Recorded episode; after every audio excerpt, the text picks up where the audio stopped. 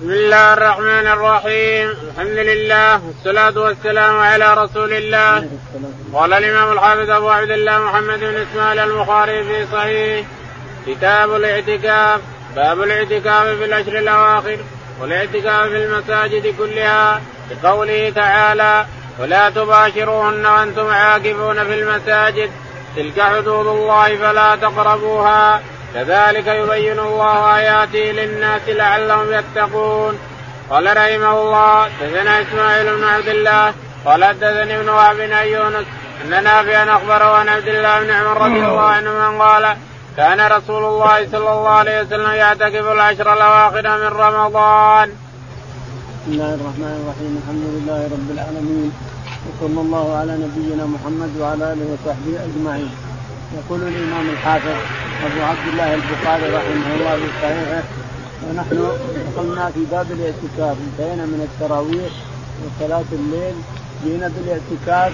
والاعتكاف عبادة، الاعتكاف لزوم الشيء، ولوتت على أن قدام شيء، إن كان هو صنم هو شرك أكبر مسجد من ملة الإسلام، إن كان هو مسجد من المساجد فهو عبادة تتقرب بها إلى الله فلك أجر كبير الإنسان، إن كان صنم أو غيره فهو شرك أكبر يخرج من الإسلام، لأن الاعتكاف عبادة وهو لزوم الشيء، اللغة لزوم الشيء، وشرعا التزام مسجد، الركوب في مسجد من مساجد البيت من بيوت الله، أي مسجد من بيوت الله في الأرض فيلتزم فيه الإنسان بنية الاعتكاف، فأنت معتكف ولك أجر في الإنسان، حتى لو نذر فإنه يدخل من الصباح من الفجر إلى غروب الشمس، إذا نذر أن يعتكف في مسجد من المساجد يدخل من الصباح من الفجر إلى غروب الشمس، فالاعتكاف عبادة، وصرفه لغير الله شرك أكبر يخرج من الإسلام، فالاعتكاف لغير الله شرك أكبر يخرج من الإسلام، لأنه من العبادات التي شرعها الله تعالى وتقدس وحث عليها. يقول البخاري رحمه الله: باب الاعتكاف في العشر الأواخر. نعم، في العشر الأواخر، باب الاعتكاف في العشر الأواخر من رمضان. والاعتكاف في المساجد كلها، والاعتكاف في المساجد كلها بيوت الله تعالى وتقدس، كل مسجد من المساجد بيت من بيوت الله جائز الاعتكاف في أي مسجد من المساجد. يقول البخاري قوله تعالى: ولا تباشروهن وأنتم عاكفون، قوله تعالى: ولا تباشروهن وأنتم عاكفون في المساجد، عمم المساجد كلها، أن الاعتكاف في المساجد كلها أنه عبادة لتوحيد وصرفه لغير الله شيء أكبر. نعم، تلك حدود الله فلا تقربوها، يقول: تلك حدود لا تباشرهن وأنتم عاكفون في المساجد، لأن الحج من حدود الله عبادة، وما دام اعتكفت وألزمت نفسك الاعتكاف لا يجوز لك أن تباشر النساء ولا أن تخرج من المسجد لتقضي حاجة، إلا إن اشترطت، إن اشترطت عيادة مريض إن نلب أحد من المسلمين أزوره، وإن بدا لحاجة كذا وكذا أفعلها، إن اشترطت في الاعتكاف. عند الإمام أحمد جائز أن تخرج، عند الثلاثة يقولون لا، ما يصح اشتراط ولا شيء، اعتكفت لا تخرج من المسجد خلاص، إلا لحاجة براز قبول أو لحاجة طعام وشراب بس، غيره ما يمكن تخرج، لا مريض ولا شيء مريض ولا غيره. الإمام أحمد يقول: إذا اشترط فلك شرطك، لأن الرسول عليه الصلاة والسلام قال لعمته ضباعة بنت الزبير ابن عبد المطلب: اشترطي فإن لك على ربك ما اشترطتي. كل شيء يشترطه الإنسان له على ربه ما اشترط، ربنا الذي أرضى لنا هذا تعالى وتقدس، رحمة وعطف وحنان ومنه منه تعالى وتقدس، فإذا اشترطت وقلت إلا إني أزور مريض، إذا مرض أحد من أقاربه ومن المسلمين من أصدقائي أزوره، أو أني أخرج أفعل كذا وكذا، فله اشتراط، فله شرطه، وإذا لم يشترط لا يجوز أن يخرج إطلاقا إلا لأكل وشرب، حتى الأكل والشرب المسجد يجيه بمسجد، إنما في لحاجة الإنسان من البراز والغائط بس، وإلا فالاعتكاف عبادة لا يمكن أن يدخل بها، عبادة من العبادات لا يمكن أن يدخل بها. حدثنا إسماعيل بن عبد الله. قال البخاري رحمه الله: حدثنا إسماعيل بن عبد الله قال حدثنا عبد الله بن وهب قال حدثنا يونس قال حدثنا نافع عن ابن عمر، حدثنا نافع عن ابن عمر عبد الله قال: قال كان رسول الله صلى الله عليه وسلم يعتكف العشر الأواخر. يقول عبد الله بن عمر رضي الله عنه: كان الرسول عليه الصلاة والسلام يعتكف العواشر الأواخر من رمضان حتى توفاه الله. كان يعتكف الأوسط، كان يعتكف الوسط من رمضان، ولكنه نزل عليه الوحي أن العشر أفضل فترك الأوسط وتعتكف العشر الأخير من رمضان حتى توفاه الله.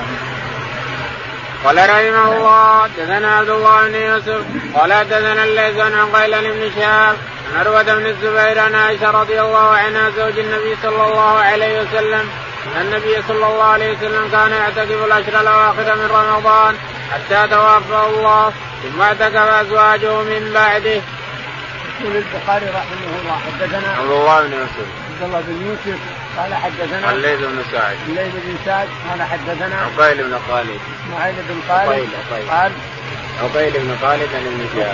خالد عن ابن شهاب الزهري قال عن عروة بن الزبير عن عائشة رضي الله تعالى عنها أن النبي عليه الصلاة والسلام اعتكف العشر الأواخر من رمضان حتى توفاه الله، اعتكف العشر حتى توفاه الله.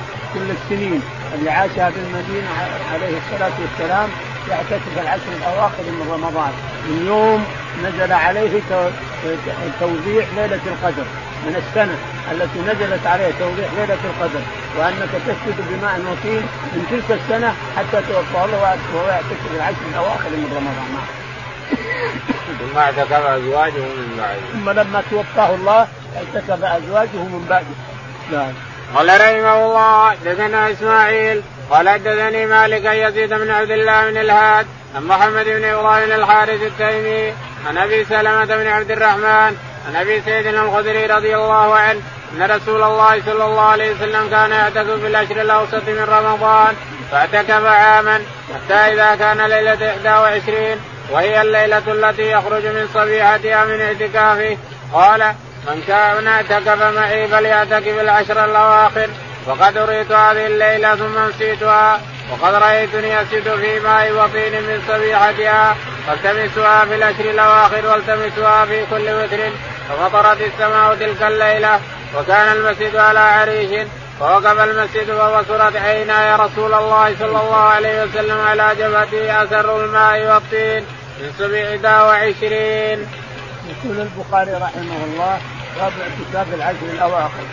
حدثنا إسماعيل بن أبي ويس قال حدثنا مالك قال يزيد بن عبد الله بن الهاد قال حدثنا محمد بن إبراهيم التيمي قال حدثنا أبو سلمة بن عبد الرحمن عن أبي سعيد الخدري رضي الله تعالى عنه أن النبي عليه الصلاة والسلام اعتكف أول سنة من العشر الأوسط من رمضان، فلما جاء السنة الثانية أو قال تلك السنة بنفسها نزل عليه الوحي أن الاعتكاف في آخر الشهر أفضل، فقال من اعتكف معي الأوسط فلزم الاعتكاف أيضا لا يخرج، لأنها أول كان يخرج في طبيعتها، لكن السنة هذه لا يخرج، من اعتكف معي الأوسط لا يخرج، يمسك الاعتكاف حتى العشر الأواخر.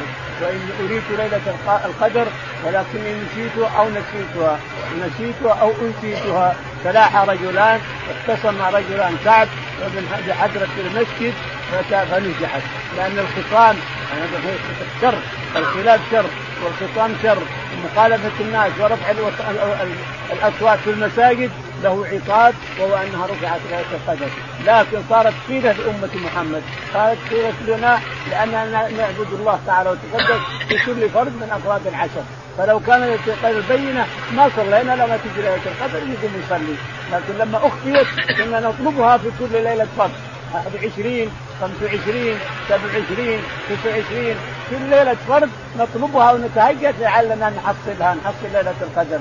الشاهد أنه أريها ليلة 21 أنه يسجد في ماء وطين. يقول أبو سعيد الخدري رضي الله عنه وصلينا ليلة 21 وقف المطر، وقف السماء ونزل المطر على الرسول عليه الصلاة والسلام وعلى المسجد، وكان سدف المسجد من جريد وخوص ومن حفرات من الحجر، فنزل المطر على أرض المسجد والرسول يصلي عليه الصلاة والسلام، فسجد وسلى أرنبة الخشم، هذه الأرنبة العقدة هذه اللي فوق تسمى أرنبة الخشم وجبهته ابتلت من الطين والماء عليه الصلاة والسلام. يقول رأيته بعيني جبهته طين وخشمه طين، الليلة التي كانت ليلة القدر تلك الليلة، يعني ليلة 21 أري ليلة القدر وكأنهم يسجدوا فيها بماء وطين، فصارت ليلة 21 من رمضان. باب الحائض رجل المعتكف. قال رحمه الله دثنا محمد بن المثنى قال دثنا يحيى عن هشام قال أخبرني أبي عن عائشة رضي الله عنها قالت كان النبي صلى الله عليه وسلم يصغي إلي رأسه مجاور في المسجد فأرجله وأنا حائض. يقول البخاري رحمه الله باب الحائض ترجل المعتكف، يعني ترجل زوجها، تمشطه، تمشط رأسه، وتجعل هنا ذوابه وهنا ذوابه وراء ذوابه، تمشطه أو تخلي شوشة كله يتدلقان عليه الصلاة والسلام رأسه إلى الكتف، يتدلى رأسه إلى الكتف إلا إذا حج حلقه أو اعتمر حلقه، إذا ما صار عمره ولا حج نزل الشعر إلى كتف عليه الصلاة والسلام، فترجله شوشة، أحيانا ما تحط سؤائف الزوايد، أحيانا ما تحطها. فالشاهد أنها عائشة رضي الله عنها تقول نعم. قال حدثنا محمد يقول البخاري حدثنا محمد قال حدثنا يحيى قال حدثنا هشام بن عروة عن أبي عروة عن عائشة رضي الله تعالى عنها قالت نعم كان النبي صلى الله عليه وسلم يصغي إلي رأسه وهو مجاور في المسجد. تقول عائشة رضي الله عنها كان الرسول عليه الصلاة والسلام يخرج رأسه من باب المسجد وهو معتكف، فترجل رأسه، تمشطه، تدهنه وترجله وتحطه طيب ومسك وترجل، يعني تمشط الشعر كله حتى تسحله إلى كتفه عليه الصلاة والسلام، وأحيانا وهي حائض بعد، أحيانا ترجله وهي حائض، وهو معتكف وهي حائض، لا بأس به. ولهذا قال ناوي للخمرة قالت أنا حائض، قال الحيضة ليست بيدك، حيضتك ما هي بيدك، حيضتهم. ولهذا أتى الأعمش رضي الله عنه على كثرة أحاديثه وحفظه للأحاديث، جاءت امرأة قالت يا أخي يا أستاذ إنها حائض تبي تذبح الشاة، عندها شاة تذبحها، عندها سكين تبي تذبحها وهي حائض، قال لا ما تذبحين أنت حائض، ما يمكن حائض تذبحين شيء ما يمكن. فراحت وسألت عبد الرحمن بن أبي ليلى رضي الله عنه قال لا قالوا أنت حائض، الحائض ما هو بيدك، الحائض ما بيدك، الحائض ما بيدك. محمد فأتت إلى محمد الأعمش وقالت إن الشيخ هذا يقول يذبحها لا بأس به. قام من حلقته ذهب إلى ابن أبي ليلى قال كيف تقول؟ قال أنت اللي حدثتنا حديث عائشة رضي الله تعالى عنها أنها ناولت الرسول عليه الصلاة والسلام الخمرة وهي حائض وهو معتكف، ناولته الخمرة وقالت إن حائضتك ليست بيدك، حائضتك ما بيدها، تأخذ سكين تذبح الشاة ما في شيء. قال والله أنتم أطباء ونحن نصرف التوى، بس صيادنا حنا، أنتم الأطباء. الفقهاء نعم، الفقهاء المسلم يجمع بين الحديث ويجمع بين الفقه، ولا ما ينفع، إن كان حديث الحاله ما فهم شيء، وإن كان فقه الحاله ما فهم شيء أيضا، لازم يجمع الإنسان بين الحديث والفقه فيصير فقيها محدثا لئلا يقع في مشكلة مثل مشكلة الأعمش. باب لا يدخل البيت إلا لحاجة. قال رحمه الله دثنا قتيبة قال دثنا الليث عن ابن شهاب عن عروة وعمرة بنت عبد الرحمن أن عائشة رضي الله عنها زوج النبي صلى الله عليه وسلم قالت فإن كان رسول الله صلى الله عليه وسلم لا يدخل علي رأسه في المسجد فأرجله، وكان لا يدخل البيت إلا لحاجة إذا كان معتكفا. يقول البخاري رحمه الله باب المعتكف لا يخرج من المسجد ولا يدخل بيته إلا لحاجة البراز أو البول وغيره ما يمكن، حتى الطعام يأتونه به في المسجد، يأكله في المسجد، لكن البراز والبول له أن يخرج ويأتيه.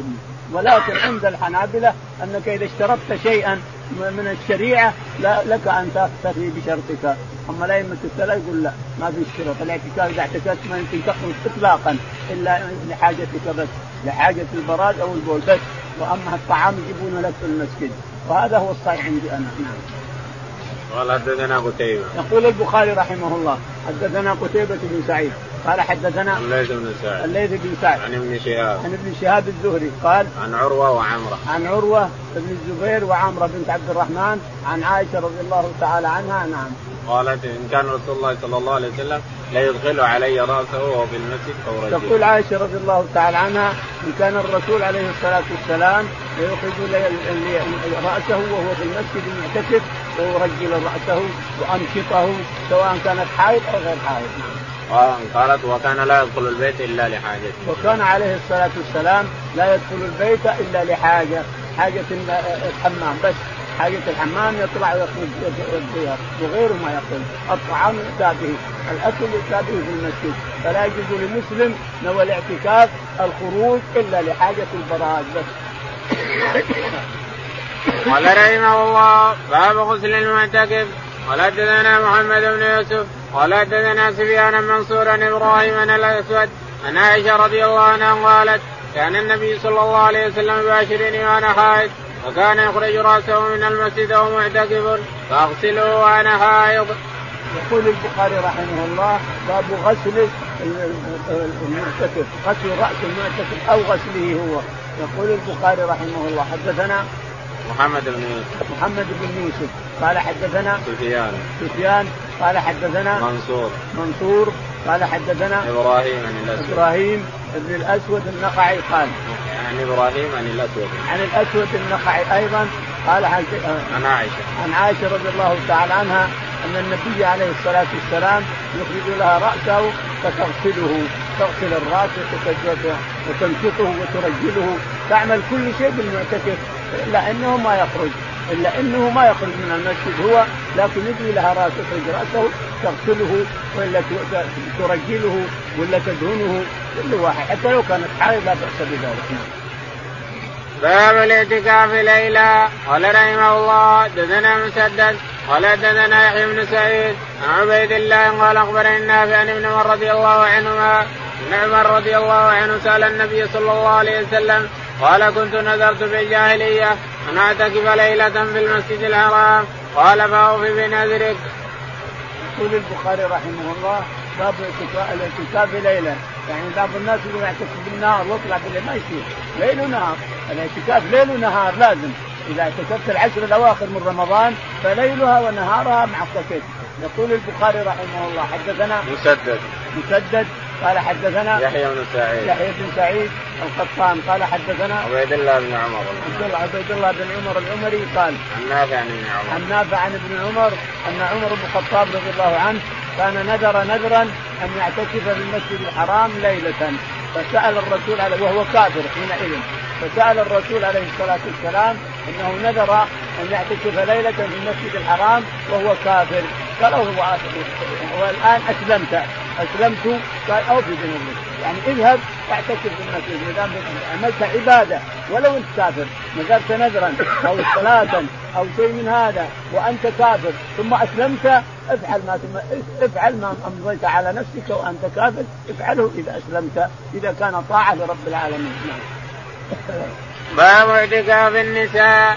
قال رحمه الله دثنا أبو النعمان قال دثنا حماد بن زيد قال دثنا يحيى عن عمران عائشة رضي الله عنها قالت كان النبي صلى الله عليه وسلم يعتكف بالعشر الأواخر من رمضان، فكنت أضرب له خبان فيصلي الصبح ثم يدخله، استأذنت حفصة عائشة أن تضرب خبان فأذنت لها فضربت خبان، فلما رأت زينب بنت جحش فضربت خبان آخر، فلما أسمع النبي صلى الله عليه وسلم رأى الأقبية فقال ما هذا فأخبره، فقال النبي صلى الله عليه وسلم البر ترون بهن، فترك الاعتكاف ذلك الشهر ثم اعتكف 10 من شوال.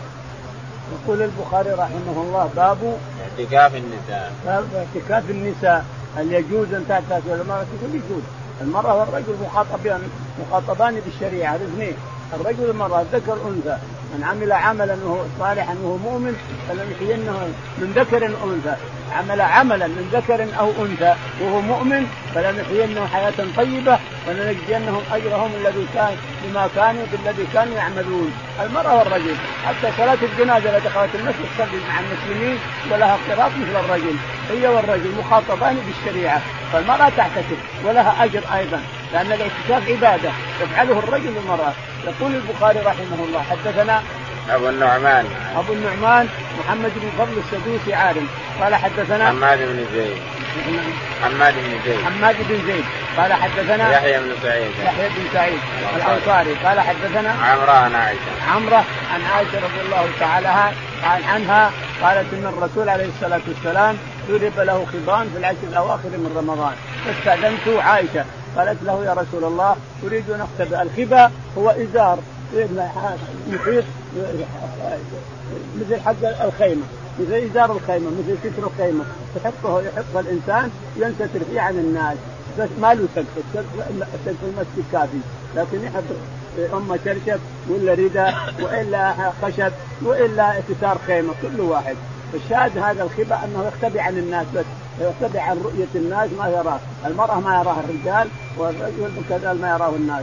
الشاهد يقول إن النبي عليه الصلاة والسلام نعم اتخذ خيمة فاستأذنته أن تجعل لها سترة. فلما رأت حفصة عائشة جعلت لها خبأ، فلما رأت زينب أن عائشة وحفصة جعل أخذية حطت خبأ، صارت ثلاثة أخذية مع خبأ الرسول. لما خرج عليه الصلاة والسلام قال ما هذا؟ البر تريدنا يا بنات يا نساء يا زوجات الرسول؟ البر تريدنا يعني جئتم بالأخذية هذه في المسجد؟ تريدنا البر؟ تريدنا الخير؟ ما في خير هذا. فنزع خيمته عليه الصلاة والسلام، نزع خباءه ولا اعتكف تلك العشر. اعتكف بالعشر الأول من شوال، اعتكف بالعشر الأول من شوال. وهذا حديث حجة على مالك رحمه الله، فإنه يقول لا اعتكاف إلا بالصيام. الرسول اعتكف 10 من شوال وله صائم وهو صائم، لا اعتكاف إلا بالصيام. هذا الرسول اعتكف العشر الأوائل من شوال، وشوال ما يصام ما صام فيه عليه الصلاة والسلام. الشاهد أن الإنسان يعتكف سواء صائم أو مفطر كل واحد. إن كان عليك اعتكاف أو نذرت نذر أو أردت أن تعتكف في رمضان أو غيره جائز هذا، وأردت أن تعتكف ولو بغير رمضان ولو بغير صوم، تريد أن تعتكف اعتكف الإنسان إذا نذرت نذرا أو شيء من هذا. نعم. باب الأقضية في المسجد. قال رحمه الله حدثنا عبد الله بن يوسف قال أخبرنا مالك يحيى بن سعيد عن عمرو بن عبد الرحمن عن عائشة رضي الله عنها أن النبي صلى الله عليه وسلم أراد أن يعتكف، فلما انصرف إلى المكان الذي أراد أن يعتكف إذا أخبية خباء عائشة وخباء زينب، فقال البر تقولون بهن، ثم انصرف ولم يعتكف حتى اعتكف 10 من شوال. يقول البخاري رحمه الله مؤكدا ما سبق ومكرر باب الأخذية في المسجد. باب الأخذية في المسجد يعني الستائر التي تستر المرأة والرجل عن الرؤية، سترة تستر الإنسان عن الرؤية عن أن يراه أحد. حدثنا عبد الله بن يوسف قال حدثنا مالك قال حدثنا يحيى بن سعيد الأنصاري عن عمرو عن عائشة رضي الله تعالى عنها قالت إن النبي عليه الصلاة والسلام اتخذ خباء فاستأذنته أنا فوضعت خباء بإذنه يعني، لكن جاءت حفصة وضعت خباء وجاءت زينب وضعت خباء فكثرت الأخبياء. لما خرج من بيته إلى المسجد ورأى قال ما هذا؟ آل بر تردنا أو آل برنا تقولنا أو آل بر تفعلنا؟ ليس هذا بالبر ولا شيء ولا شيء، يلا ننزعها. فنزع عليه الصلاة والسلام يعني حرمه أيضا حتى هو من الاعتكاف تلك العشر وتركها إلى شوال، فنزع خباءه ونزع النساء أخذيتهم. نعم، لكنه جائز للمرة إذا أردت أن تعتكف لوجه الله جائز لها. نعم. باب هل يخرج المعتكف لحوائجه إلى باب المسجد.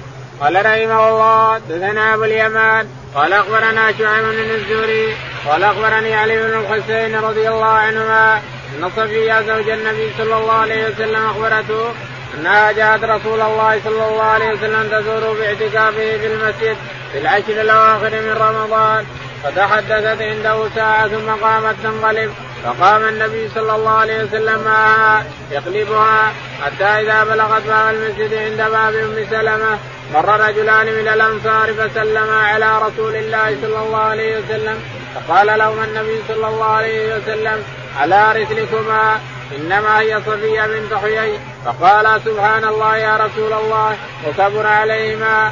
فقال النبي صلى الله عليه وسلم إن الشيطان يبلغ من الإنسان مبلغ الدم، وإني خشيت أن يقضي في قلوبكما شيئا. يقول البخاري رحمه الله باب هل يخرج المعتكف لحاجته؟ هل يخرج المسجد لحاجته؟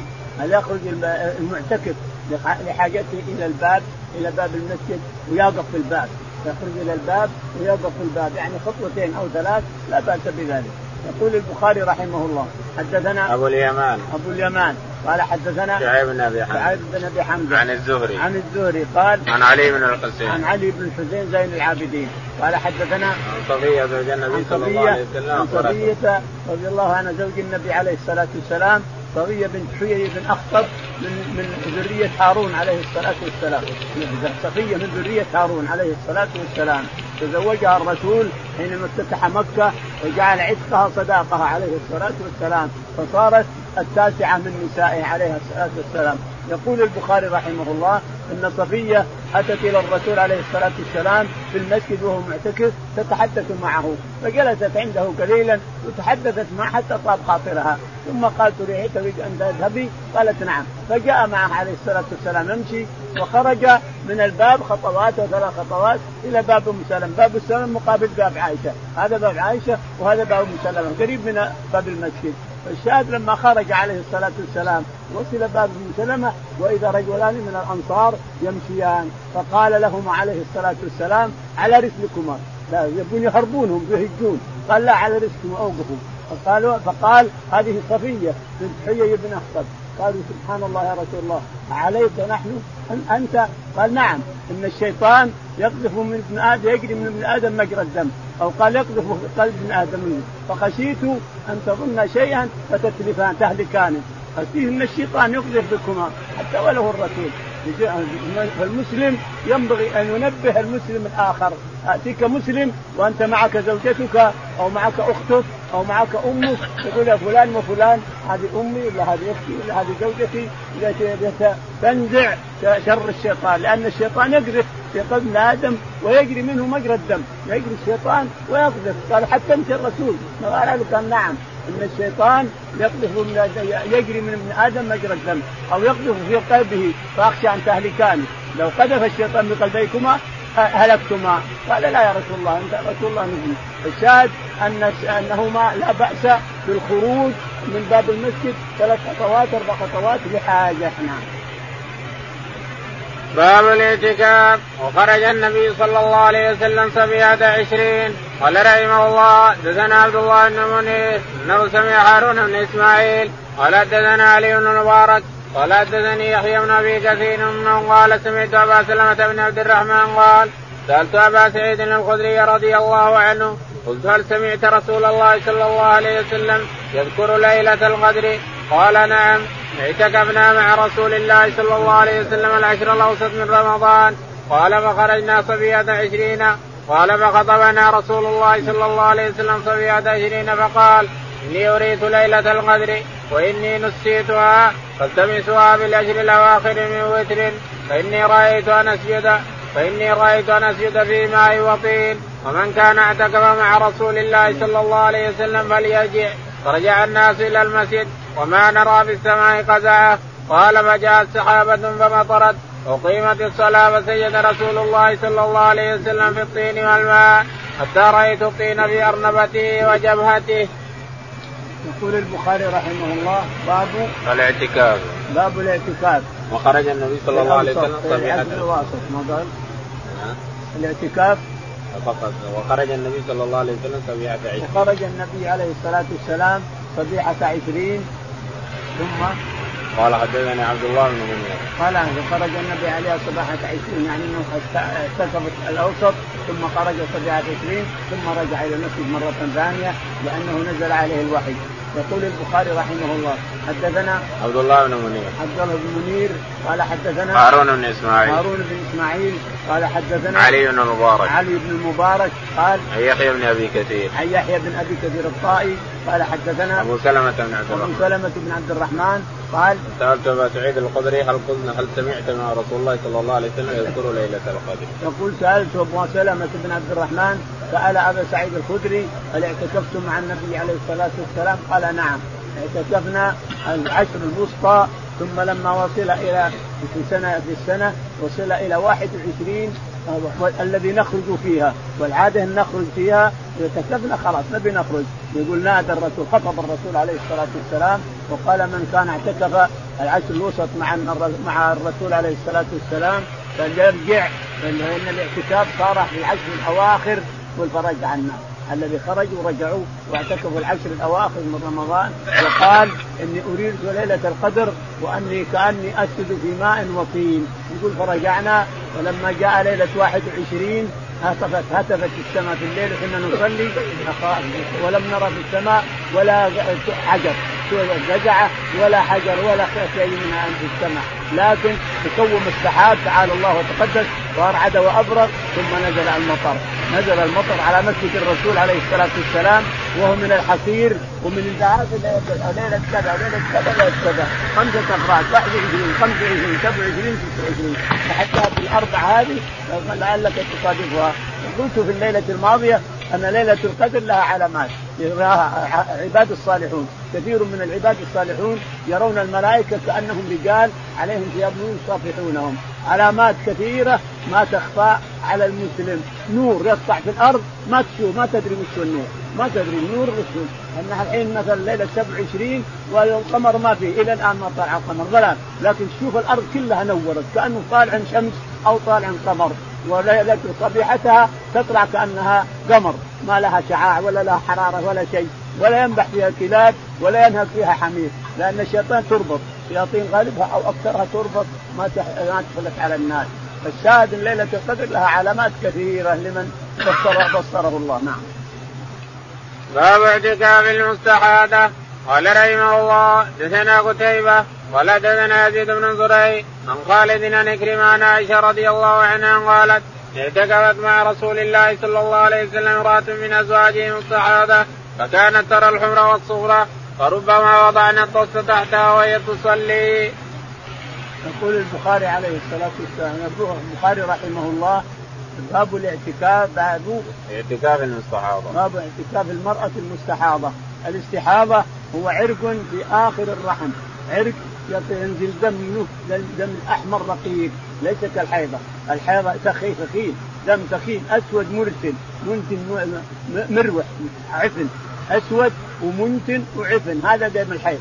أما دم الاستحاضة فهو أحمر رقيق، البليس لعنه الله يضرب العرق في الرحم في آخر الرحم ثم ينطلق هذا الدم ويبقى مع المسكينة المرأة شهر شهرين 3 أحيانا إلى آخره، تصب دم. ولهذا أبيح لها أن تصلي وهو يمشي، الدم يشيل من فرجها وهي تصلي، كمثل سلس البول يصلي وهو يمشي البول، لو ينقطع بطلت الصلاة، لو تنقطع السحابة أو ينقطع سلس البول بطلت صلاتها. ليش؟ لازم تروح توضع، انقطع النجاسة، انقطعت هذا الحدث، انقطع، ولازم تزيل الحدث وتصلي طاهرة. كذلك من بسلس البول لازم يزيل الحدث ويصلي طاهر، يتوضأ أو يغتسل أو يسوي. هي المرأة تغتسل بعد ما ينقطع السحابة، لازم تغتسل وتصلي طاهرة، إذا انقطع يمن الله عليها بالشفاء. نعم. قال حدثنا قتيبة، يقول البخاري حدثنا قتيبة بن سعيد قال حدثنا يزيد بن زريع قال حدثنا خالد الحذاء قال حدثنا عكرمة عن عائشة رضي الله عنها قالت نعم اعتكفت مع رسول الله صلى الله عليه وسلم امرأة من أزواجه مستحاضة. تقول اعتكفت مع الرسول عليه الصلاة والسلام امرأة من أزواجه، يقال زينب ويقال غيرها، زينب بنت جحش يقال انها هي اللي استحيضت وهي زوجة الرسول عليه الصلاة والسلام، ويقال غيرها، لكن كثر العلماء لزينب بنت جحش أنها هي اللي استحيضت على وقت الرسول، وبعض العلماء ينفي كل هذا يقول ما من أزواج الرسول استحاضت. أم سلمة قال صاحبه عند القادم، لا ما أم سلمة، أم زينب بنت جحش، وإلا ما استحيض من زوجات أحد، إنما اللي استحاضت أخت زينب بنت جحش حمنة، وإلا أم حبيبة، أم حبيبة، أم كذا، أم واحدة من اللي استحيض 4، اللي استحيض على وقت الرسول عليه الصلاة والسلام 4، كلها ليس من نساء أحد. الشاهد أنها استحيضت يقول واحدة من زوجات الرسول عليه الصلاة والسلام. نعم. فكانت ترى الحمرة والصفرة فربما وضعنا الطشت تحتها. تقول فكانت ترى الحمرة والصفرة وربما وضعنا الطشت تحتها، يعني ينقص الدم من تحتها. يقال إن الإمام مالك رحمه الله البواسير تنقل الدم حتى تحت الطش، لا أراد أن يدرس الطبضع تحت الطش لأن فيه بواسير تنقل الدم. نعم. فتنة بلوى من الله تعالى.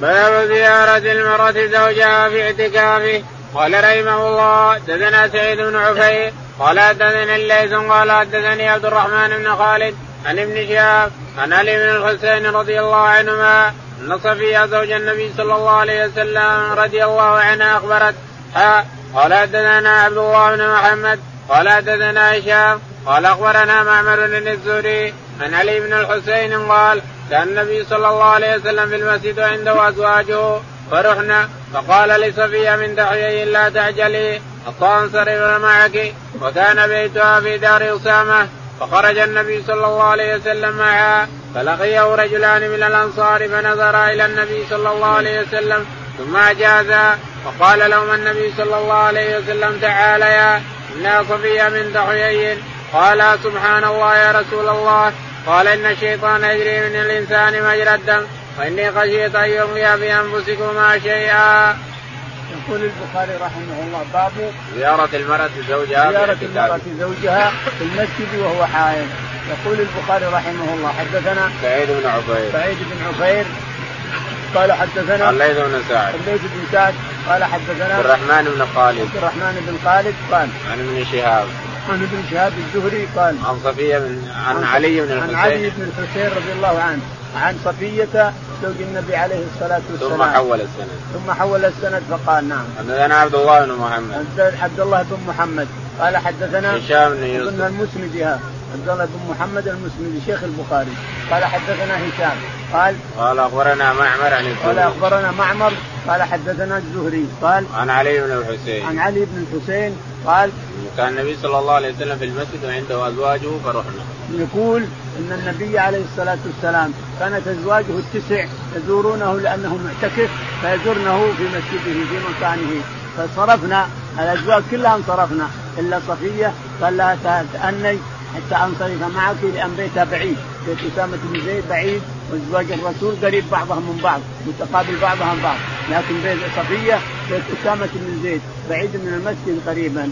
وقال فجلست وانصرف نساء الرسول 8 انصرفنا وبقي صفية حتى انتهى ثم خرج عليه الصلاة والسلام معها من المسجد ولما انتهى ولما وصل إلى الطريق لقاه رجلان من الأنصار فشد المشي يجرون يذهبون عنه وقال تعالى انهلا على رسلكما تعالى هذه صفية بنت زوجتي يعني زوجة الرسول عليه السلام. قال سبحان الله يا رسول الله عليك أن نتهمك أن نعم إن الإنسان إن الشيطان يجري من ابن آدم مجرى الدم ما تملكه الشيطان ما تملكه الله سلطه على الآدمي يجري من ابن آدم مجرى يدخل مع الدم ويجيك على قلبك ويوسوس ويفعل ما يشاء يجري من ابن آدم مجرى الدم فخشيت أن يخرج بقلبيكما شرا يعني فتهلكان كما في أبي داود يعني يقضي الشر فتهلكان إذا قدر الشر. فالحمد لله الذي نجاهم رب العالمين بحصافة الرسول عليه الصلاة والسلام وتبرئته لهما. نعم. باب هل يدرأ المعتكف عن نفسه. قال رحمه الله حدثنا إسماعيل بن عبد الله قال أخبرني أخي عن سليمان عن محمد بن أبي عتيق عن ابن شهاب عن علي بن الحسين رضي الله عنهما أن صفية رضي الله عنها أخبرته قال حدثنا علي بن عبد الله قال حدثنا سفيان قال سمعت الزهري يخبر عن علي بن الحسين أن صفية رضي الله عنها أتت النبي صلى الله عليه وسلم ومعتكف فلما رجعت مشى معها وأبصره رجل من الأنصار فلما أبصره دعاه فقال تعالى هي صفية وربما قال سفيان هذه صفية فإن الشيطان يجري من ابن آدم مجرى الدم. قلت لسفيان أتت ليلة قال وهل هو إلا ليل. يقول البخاري رحمه الله باب هل يدرأ المعتكف عن نفسه هل يدافع المعتكف عن نفسه. المعتكف إذا ظلم بشيء هل يدافع أو اتهم بشيء هل يدافع عن نفسه؟ نعم يدافع عن نفسه ليش ما يدافع المعتكف يدافع عن نفسه فإذا اتهم بشيء أو رمي بشيء يدافع عن نفسه. نعم يدرأ عن نفسه يدرأ ويرد ما اتهم به. يقول البخاري رحمه الله شوف التراجم كلها فقه رحمه الله تراجم البخاري كلها باب هل يدرأ الإنسان عن يحكي عن نفسه؟ نعم يدرأ، يدرأ عن نفسه ويدافع عن نفسه. حدثنا إسماعيل بن عبد الله قال حدثنا عن أخيه عبد الحميد قال أخبرني أخيه عبد الحميد عن أخيه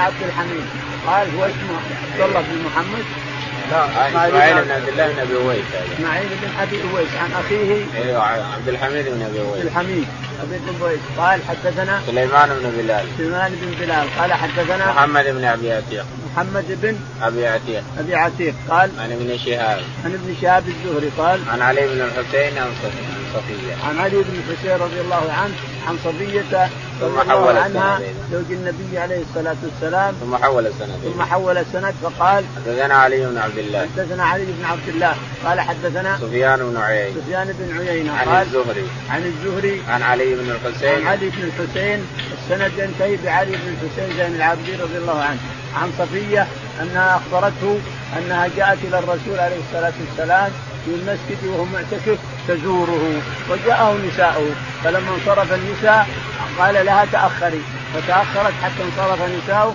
ثم خرج معها وهو معتكف يمشيها لأنها في بيت أسامة بن زيد بعيد قليلا عن المسجد فخرج عليه الصلاة والسلام معها يعني لحاجة الإنسان يخرج الإنسان لا بد منها الحاجة الضرورية التي لا بد منها يخرج حتى لو ما اشترط فخرج مع عليه الصلاة والسلام ثم لقيه رجلان فقال أسرع المشي فقال على رجلكما إنها صفية. نعم. قال سفيان هذه صفية. وقال سفيان إنها صفية أو قال هذه صفية فقال يا رسول الله سبحان الله قال نعم إن الشيطان يجري من ابن آدم مجرى الدم نعم يجري من ابن آدم مجرى الدم نعم. قلت لسفيان أتته ليلة قال وهل هو إلا ليلة هل أتته بالليل قال وهل هناك إلا ليلة ما تزور المرأة زوجها وهو ما تزور إلا بالليل. الله أعلم. اللهم اهدنا فيمن هديت وعافنا فيمن عافيت وتولنا فيمن توليت اللهم توفنا مسلمين والحقنا بالصالحين يا رب العالمين.